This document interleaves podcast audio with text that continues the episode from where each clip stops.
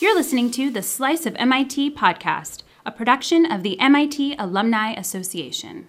This is the MIT Alumni Books podcast. I'm Joe McGonagle, Director of Alumni Education. The economist Robert Gordon's new book is The Rise and Fall of American Growth The U.S. Standard of Living Since the Civil War, published last month by Princeton University Press. Gordon is the Stanley G. Harris Professor of the Social Sciences at Northwestern University. He earned his PhD from MIT in 1967. Gordon's peers call the new book a masterpiece. Robert Shiller declared it Gordon's magnum opus. George Akerlof calls it a profound tour de force. Larry Summers says that if we're concerned about our economic future in America moving forward, we have to read this book. And that was three fellow MIT alumni commenting on it. Uh, well, Robert Gordon, tell me what prompted the beginnings of this book many years ago now. Well, when I was an MIT graduate student, I had a summer job uh, after the first year in graduate school, and I was assigned to study some new data on American economic history that had come out uh, a couple of years earlier. And I noticed that there was, in addition to the remark uh, in the book that I was looking at, that the speed of American economic uh, progress picked up after 1920. Uh, I also noticed that there was a very uh, noticeable hiatus in the growth of capital input, that is, machines and equipment in the economy, that lasted from the 1920s to the 1950s. So much so that the ratio of output produced to this capital equipment almost doubled those data um, in those uh, 30 years, and it never happened before, and it not, not happened since. So here was a historical anomaly staring me in the face, and indeed that relationship forms the basis of the, the stunning result in my book that growth in what we call total factor productivity, how much the economy uh, produces given its uh, hours of work and its capital equipment, that total factor productivity rose much faster in the middle half of the 20th century than it had done ever before or that it's done since. In your acknowledgments, you, you single out Robert Solow who supervised your PhD thesis, and you say uh, it struck you as you were uh, finishing this that you were submitting a much improved version of the PhD thesis 47 years late. Oh yes. Well, he was my uh, thesis supervisor. Although I think he'd tell you, and he's alive and healthy today still to uh, to talk that I went off by myself and did the PhD thesis without any supervision, and I brought it in one day and plopped it on his desk, and there it was. What strikes me in retrospect is that this disjoint behavior of output relative to capital uh, was not something that was compatible with Solow's own growth theories that we learned as graduate students at the time. In his theory and in most others, um, output and capital grow at the same rate, and so the ratio of output to capital is constant. And in my 30 years that I discovered, uh, the ratio of output to capital goes way up. Now, part of what I do in uh, one of the chapters of the new book is I try to remeasure the capital in ways that solve some of that mystery, but only about half of that puzzle is ultimately solved. The rest of it is a great upward surge in the ability of the U.S. economy to produce goods and services relative to the to the inputs of labor and capital. You spend a lot of time. I mean, the book starts, You know, the first 300 pages take us back in time to 1870 and 1940. There's a lot of wistfulness to, uh, boy, if these metrics were actually accurate or as accurate as they are today. Um, it seems like that's an obstacle in writing this book for you that you had to do a lot of correcting and adjusting. Touch on the consumer price index being flawed. Uh, it's it's flawed uh, almost by design because it only covers marketed goods and services, and we had um, many of the great inventions of the late 19th, early 20th century uh, made huge differences in human welfare that were not included in uh, GDP. Uh, just the arrival of running water, waste disposal, the transition from horses to motor vehicles that cleaned up the streets, the conquest of infectious diseases and uh, the near conquest of infant mortality, all those things made a huge difference in people's lives, but were not included in GDP. To a lesser extent, we have the same problem now. 20 years ago, uh, the arrival of the internet with the search engine all of a sudden made encyclopedias and dictionaries obsolete and uh, provided great benefits. The arrival of e-commerce and web contact made some occupations obsolete, like uh, most of the work that travel agents used to do in booking trips. Now people do on their own and prefer to do it because they have more control over what the outcome is, and they don't have to spend time on hold on telephone lines. All of those uh, attributes the convenience of an ATM machine, being able to get cash at any time of the day or night instead of having to limit your access to cash to the hours the bank that happened to be open. Many of these inventions of 10, 20, and 30 years ago likewise improved consumer well being without being included in GDP. And of course, now everybody is pointing out the multiple uh, benefits of smartphones that combine in one package a GPS unit, a camera, a, a web browser, and a exercise tracker, if you will, and make possible the spread of social networks in a way that would not have happened if computing had been limited to desktops and laptops. So it's an, an old phenomenon going way back into the midst of time that GDP and the Consumer Price Index do not uh, measure the full benefits of inventions.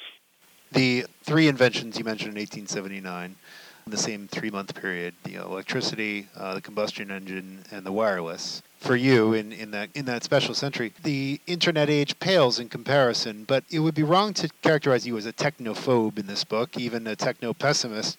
There, there is great hope towards the end of the book here. There's, you give us very concrete policies that you, you feel the government could, could lay out to uh, improve growth in, in the years to come.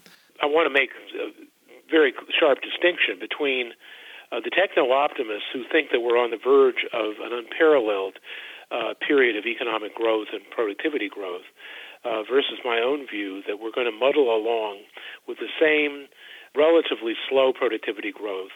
After all, if we look back to 1970 and take the last 45 years, and if we exclude the brief period in the late 1990s when the internet was invented and when it was implemented, the uh, growth rate of productivity in the last 45 years, excluding the late 1990s, was about half that of the 50 years in the middle of the 20th century, from 1920 uh, to 1970. So I'm looking for future productivity growth to be in the same ballpark as that approximately 1.4% that happened after 1970. I'm looking for 1.2%, not very different at all. What I'm criticizing is the thought that we could go back to the pre 1970 period of almost 3% annual productivity growth, something that we have not uh, seen anything like uh, in the last half century. That's not techno pessimism, it's techno realism. Chapter 17, it almost sounds like uh, an alumni reunion of MIT people here. You've got David Autor, uh, Eric Brynjolfsson, Daniela Rus, Hal Varian is mentioned. I'm curious how you see MIT's future as, as um, either playing a role in you know diminishing those headwinds, those four headwinds you mentioned in the next quarter century, or in uh, shaping the techno realism, in temper maybe the, the techno optimists. Well, we, we rely on research efforts from places like MIT to achieve the 1.2% growth in productivity that I'm expecting. I'm not expecting zero. It's not the death of innovation. It's not the end of innovation. I think we'll have gradual incremental progress in the directions pointed to by the techno optimists like Eric Brynjolfsson. My only difference with him is not that I don't doubt that we're going to have more robots, more artificial intelligence, and we're going to have some form of uh, autonomous self-driving cars for at least part of the journey, if not the entire journey. But I caution that these uh, new innovations, some of which are being developed further at MIT, are happening very slowly in the great context of the enormous size of our economy and the huge part of our economy that continues to do things just the same way we did 10 years ago. I don't think MIT has much power to overcome the headwinds. After all, the education headwind, the slowing of the growth of educational attainment, is something that can't be countered by one institution that has a limited enrollment. The inequality headwind if anything, is exacerbated by MIT, which produces super smart graduates that create innovations and, in some cases, become very uh, rich as a result of forming new corporations. There's not much MIT can do about the demographic headwind, which is the aging of the population and the retirement of the baby boom uh, generation, or of the fiscal headwind, which is the combination of slowing economic growth with with the aging population, meaning that our funds for Social Security and Medicare are going to run out probably before the consensus estimates and require that we have a future in which we have smaller, less generous benefits for old age and uh, perhaps combined with higher taxes to pay for it all. And, and Northwestern, you could argue the same, uh, or uh, other elite institutions. That's right. I think this, this slowdown is more profound than the ability of any one or even all the institutions of higher education to uh, to overcome. The real problems with our education system are at younger ages. We need a much more far-reaching program of preschool education, right down to the one-year-old child growing up in poverty with single uh, parent families, usually headed by a mother. Uh, we have an enormous vocabulary gap between poverty children and middle class children coming into kindergarten. We have an elementary and high school system which is funded largely by local property taxes and means that there are inherent inequalities between uh, the resources available for those who need them the most in the uh, poor areas of central cities and in many poor rural areas uh, compared to the affluent suburbs with their well-funded elementary and high schools. You, you mentioned how elementary and secondary schools have made large investments in IT without any evident improvement in test scores. Colleges spend vast sums on smart classrooms that require ubiquitous handholding of support staff without any apparent benefit. At the end of that chapter, this is chapter 13, you, you um, mentioned the you know, rising digital divide between the developed and the developing world, and how those in the developing world don't have access to, you know, computers and internet and so forth. H- how do you reconcile that? Uh, uh, w- we've put all of this uh, investment into infrastructure and internet access into schools without much of a result, and yet you seem to long for more of that in the developing world schools. Well, the the, the story of the developing world is quite different than the United States or the developed countries in uh, Western Europe or Japan or uh, South Korea. In the developing world, we have uh, poverty, we have fragmentary education, depending on where you look. Uh, we have enormous room to catch up to the uh, leading economies. So I expect rapid growth, uh, not slow growth, in Africa, in Southeast Asia over the next few decades uh, as this inevitable uh, process of catching up occurs.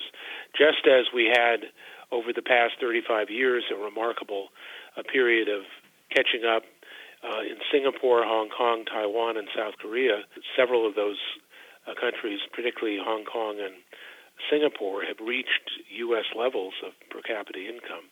And there's no reason why we can't see some of the same thing happen in much of the rest of Asia uh, spread out over the next 30 to 50 years.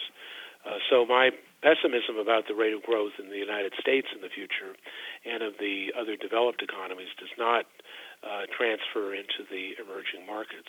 Tell me about your re- reactions to the reactions to this book so far. I'm surprised that there's uh, so much reaction outside of the narrow sphere of academics. Um, I'm uh, grateful to Paul Krugman for his uh, enthusiastic review in the New York Times. I learned today that as of this Sunday's New York Times book review, my book has made it into the top 20 nonfiction bestsellers and is the only University Press book in the elite group of best-selling nonfiction.